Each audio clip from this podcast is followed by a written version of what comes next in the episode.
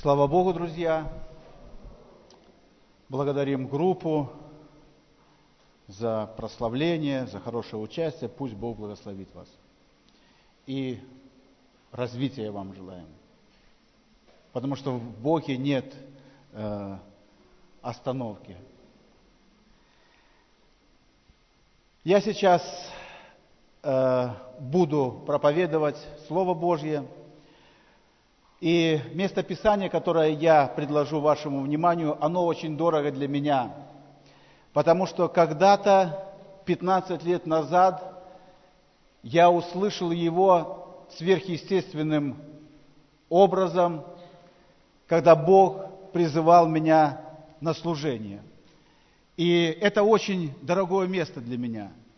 Более того, я скажу, что это место принципе, до того момента я его и не читал, и не заучивал наизусть, чтобы мне оно было показано вот так, что, знаете, иногда Господь приводит на память место Писания, и ты понимаешь, что это пришло от Господа. Но мне было просто слово сказано о горшечнике. И я признаюсь честно, э, я не знал этого места Писания. Конечно же, я открыл симфонию, полистал, тогда еще не было электронных симфоний, и нашел это место, именно Иеремия, 18 глава. Место, которое я хочу предложить вам сейчас. И сегодня будет не, немножко необычная э, проповедь, она в том, что будет, будет показано, будут показаны слайды с фотографиями, но я переживаю, что вы все равно ничего не увидите там, так что чувствуйте себя нормально. Ну, свет можно, да, выключить, но может быть там фотографии, так что как, как будет? Слово, которое было к Иеремии от Господа. Э, значит, Иеремия 18 глава с 1 стиха и ниже. Слово, которое было к Иеремии от Господа. «Встань и сойди в дом горшечника, и там я возвещу тебе слова мои». И сошел я в дом горшечника, и вот он работал, работу свою накружали. И сосуд, который горшечник делал из глины, развалился в руке его. И он снова сделал из него другой сосуд, который горшечнику вздумалось сделать. И было слово Господне ко мне, не могу ли я поступить с вами, дом, не могу ли я поступить с вами, дом Израилев, подобно горшечнику? И дальше очень хорошее слова идут. Господь объясняет Иеремии. Я не буду зачитывать, но скажу своими словами. Господь говорит, иногда я скажу о, о каком-либо народе и царстве, искореню его. И если этот народ покается, исправит свои пути, я отменяю свой замысел и останавливаю это искоренение. Также Господь говорит, если я сказал, изрек слово к какому-то народу или царству, и сказал, что я благословлю его, но если народ в этом состоянии начинает грешить и уходить от путей моих, то я приостанавливаю, я говорю своими словами, благословение и посылаю зло. Так сказал Господь Иеремии. Но я дочитал до того места, не могу ли и я сделать с вами так, Дом Израилев, подобно горшечнику. Написано, что горшечнику вздумалось сделать другой сосуд. Он сломался в руке его, и он сделал другой сосуд, который вздумалось горшечнику. Я попрошу, Александр, пожалуйста, включите там слайд. И Встань и сойди в дом горшечника. Первое место, которое я хочу предложить вам, это Иеремия, 18 глава, 2 стих. «Встань и сойди в дом горшечника, и там я возвещу тебе слова мои». Господь предлагает Иеремии что-то сделать. Мы часто слышим проповеди, что для того, чтобы что-то получить, нам нужно что-то сделать особенное – нужно прийти кому-то, что-то сказать, поднять, отнести и ну, какие-то совершить действия. Но Господь говорит Иеремии, тебе нужно спуститься в этот дом, не для того, чтобы ты взял и начал месить глину, так как это дом горшечника, как, так как это мастерская, а для того просто, чтобы ты увидел, как происходит процесс, как я произвожу процессы с людьми, с человечеством. Если я захочу, я отниму зло. Если человек уходит от, э, во время благословения, начинает грешить, я останавливаю. И там есть фотографии, пожалуйста, э, объясню, откуда они. Это не с интернета, это действительно практические фотографии, но вы ничего не видите, так как я и знал, что будет плохо видно. Но я буду вам объяснять. Э, когда-то проходил реабилитацию один парень из Бобруйска. И он поехал вместе с Андреем Лосицким в деревню Городная. В этой деревне очень хорошая глина. Только в Европе два места. В Городной и, наверное, если мне не изменяет память, где-то в Германии. Есть по жирности и по составу такая глина. Э, значит, жители этой деревни, они всегда э, были ремесленниками и, так скажем, изготовляли горшки, различную утварь, также кирпичи. То есть они жили за счет этого. Там очень большие карьеры, и где копается эта глина, берется эта глина. И вот парень, который закончил реабилитацию, поехал туда, там есть очень прославленная гончарня, не только в Беларуси, а во всей Европе. И он, зная, что есть глина, и нужно какой-то заработок реабилитационному центру, он пошел в эту гончарню и начал практиковать. И если бы я показывал его первые изделия, то они бы даже для нас, не горшечников, то есть не гончаров, они бы были, ну, очень смешны.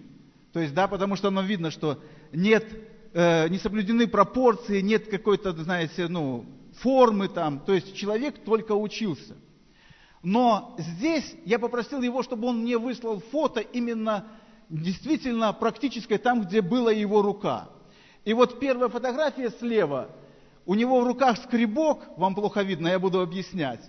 И он из огромной массы глины соскребает этим гриб, э, скребком тонкие слои глины. Почему? Потому что э, глина, почему он тонко нарезает ее? Потому что глина э, по составу она разная. Разный песок там, песчинки разные и разная жирность глины. Понимаете, я хочу проповедовать сегодня не о том, чтобы вот увидели, нарезали глину и переводить это на человека, да, на церковь, как это часто принято. Так и мы разные по консистенции, да. Ну, на самом деле это так. Но, друзья мои, сегодня служение хлебопреломления, сегодня служение трапезы Господней.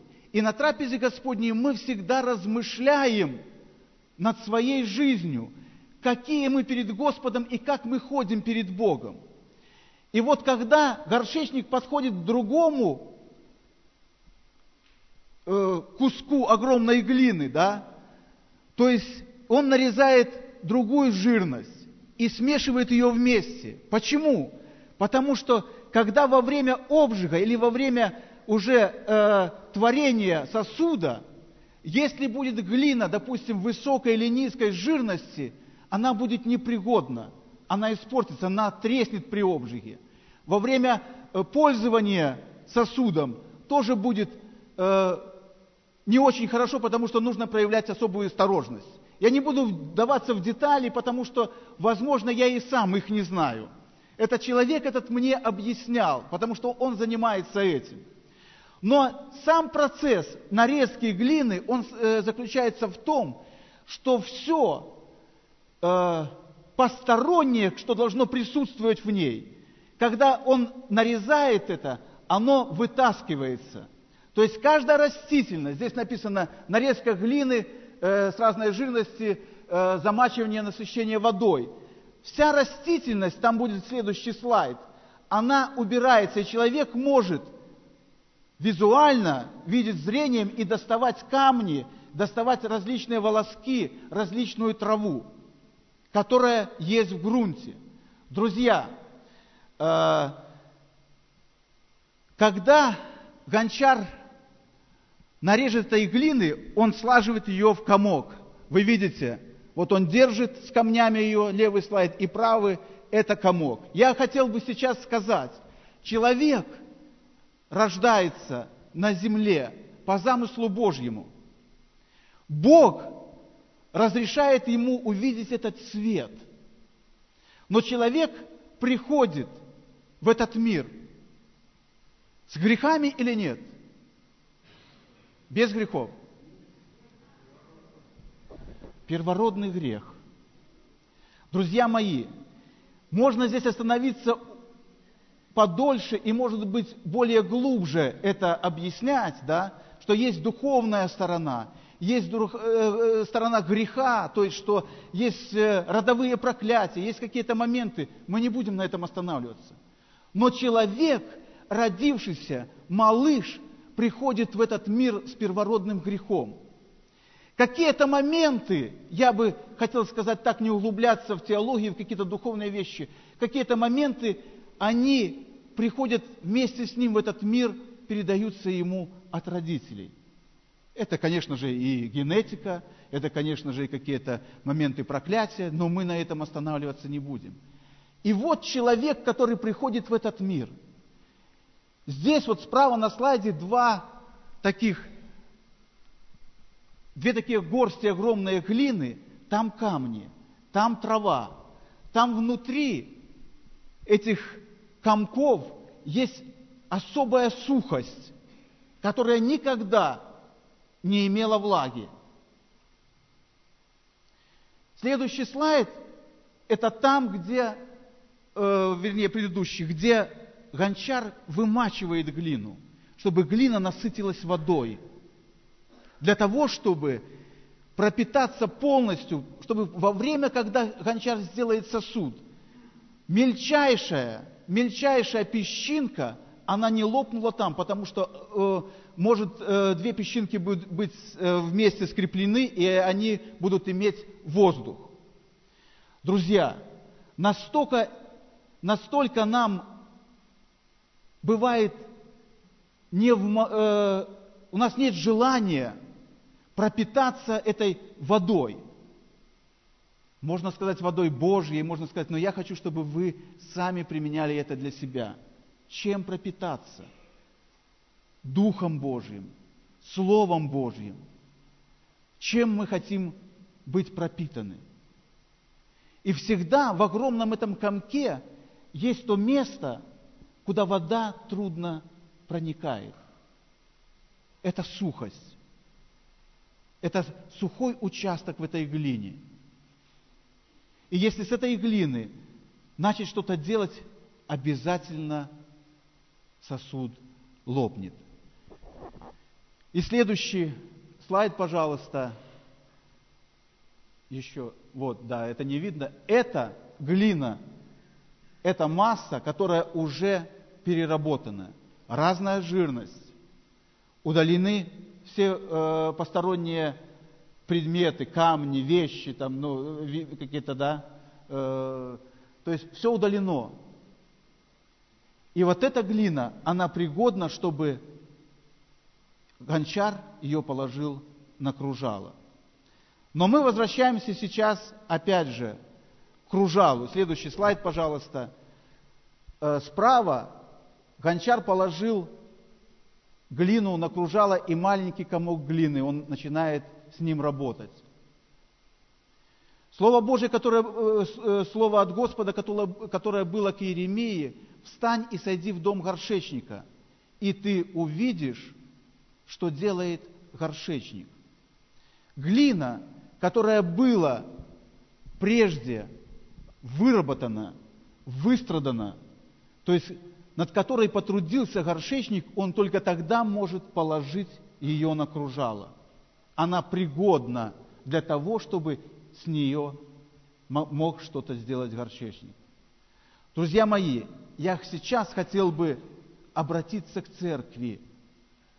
Насколько важен этот момент, когда Господь может нас взять и положить для своего труда. Для того, чтобы сделать что-то из тебя, чтобы потом мог же сам горшечник пользоваться этим сосудом. Та фотография – это разломанный сосуд. И так часто бывает, когда человек, имея какое-то познание, лег на, этот, на, на это кружало, и горшечник начал трудиться над ним, и этот сосуд начинает проявлять какие-то формы, какая-то красота начинается. Но горшечник вправе поправить. Написано, что сосуд разломался в руке горшечника, и он сделал другой сосуд, который ему вздумалось. Вот просто такое слово – вздумалось. Дорогой друг, братья и сестры, сестра и брат, сегодня ты и я, мы те сосуды в руках Господа. И возможно, а я уверен, что кто-то сейчас сломленный, но в руках Господа находится. И Господь делает из себя другой сосуд. Если мы посмотрим э, следующий слайд, то здесь, Александр, здесь на кружале сделаны два сосуда, которые имеют форму. Но если вы присмотритесь, не знаю, видно или нет, вот здесь, э, слева от вас, гончар приложил к сосуду скребок, чтобы оскрестив все, все песчинки, весь какой-то налет. И это больно. Это больно для человека, когда Господь приложил к тебе этот скребок. И этот скребок, он определенной формы, потому что горшечник придает сейчас форму этому сосуду. Сегодня служение вечери Господней. Как ты реагируешь на этот скребок, приложенный к твоей жизни? Господь делает свою форму для тебя, для каждого из нас она своя. Следующее, к сосуду он приложил губку, чтобы все было все было заглажено, отполировано, потому что Бог не останавливается, Он все доводит до конца. И следующий слайд – это уже сосуды, которые стоят разной формы. Обратите внимание на горлышки сосудов. Они разные. Но это не обожженные сосуды – я хочу здесь применить одно место Писания, которое написано в первом послании Коринфянам 3 главе 2 стих. «Я питал вас молоком, а не твердою пищей, ибо если бы вы еще, э, ибо вы были еще не в силах, да и теперь не в силах». Почему я это место Писания? Это не обожженный сосуд. Я, чтобы вы это не применяли к себе, что не в силах. Это не обожженный сосуд. Но почему я именно это место Писания предложил вам здесь? Что если налить воду в этот сосуд и проснуться утром, то сосуда не будет. Его не будет. Потому что вода растворит глину, и это будет просто комок глины на столе. Но если налить туда молоко, то оно простоит, может быть, даже несколько дней. Почему? Потому что в молоке есть жирность. И я хочу, дорогие друзья, вот на что обратить внимание. Когда Господь прикладывает этот скребок, прикладывает этот губку, чтобы отполировать нас. Нам кажется, что выровнялись пути наши, что все у нас хорошо. Вот мы уже сосуд, каждый для своего употребления, у каждого различная горлышко, своя форма. Это церковь. Мы наполнены. Но если туда налить что-то более грубое, кроме молока, дать твердую пищу, то утром этот сосуд превращается ни в что иное, как опять же комок глины, который нужно опять переносить куда? На кружало. И лепить новый сосуд. Но когда молоко туда нальешь, это часто бывает – Павел пишет, что я питал вас молоком. В другом месте написано, что вам нужно уже самим становиться учителями. Но когда туда наливаешь молоко, за счет этой жирности, за счет этой жирности, поры заполняются, и сосуд не разрушается несколько дней. Друзья, я призываю церковь, вас к тому, что есть такое выражение, оно не всегда применяется в христианстве, но оно есть. Нахватался вершков. Это в состоянии молочном. Когда у ребенка молочные зубы, он грызет все подряд. Но когда у человека уже в зрелом возрасте, когда он полечил зубы, и зубы знает, что больше не вырастут, да, он бережет их. Так вот, состояние молочное – это состояние такое непостоянное и для особенно молодых людей духовно. Кажется, что все я могу сделать. Кажется, что могу любыми дарами пользоваться. Кажется, что я могу противостать пастору, потому что пастор обычно говорит неправильно – я могу противостать лидеру, потому что лидер говорит неправильно. Но, друзья мои, есть горшечник, который прикладывает этот скребок, прикладывает губочку и делает то, что ему вздумалось. Сейчас наш зал наполнен людьми. Но если каждого человека попросить подняться и сказать в течение минуты – четко сформулированную э, фразу о своей жизни, то у каждого будет разное свидетельство. Как пришел к Богу, как жил, что привело его к Богу, как он сейчас живет, как он сейчас переживает Господа. Это говорит о том, что для каждого из нас у Господа своя форма.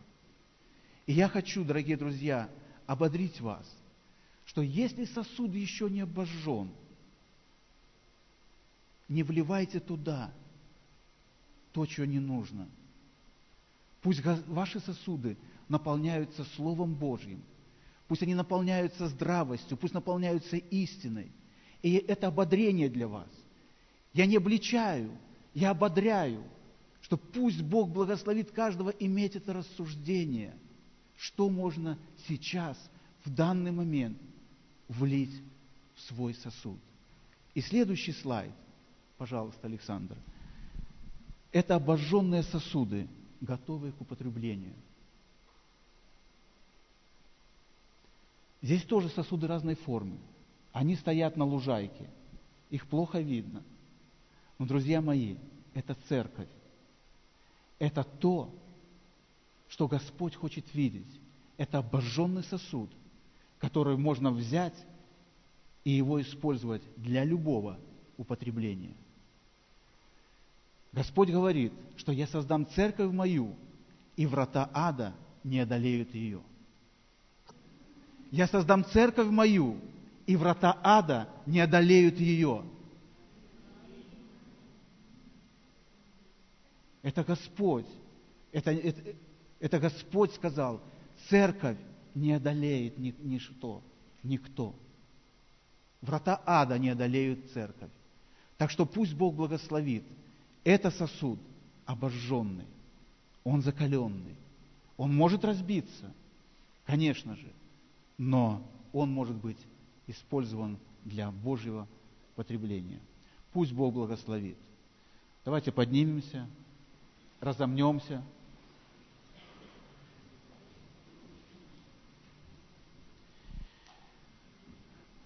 Сейчас будет служение хлебопреломления.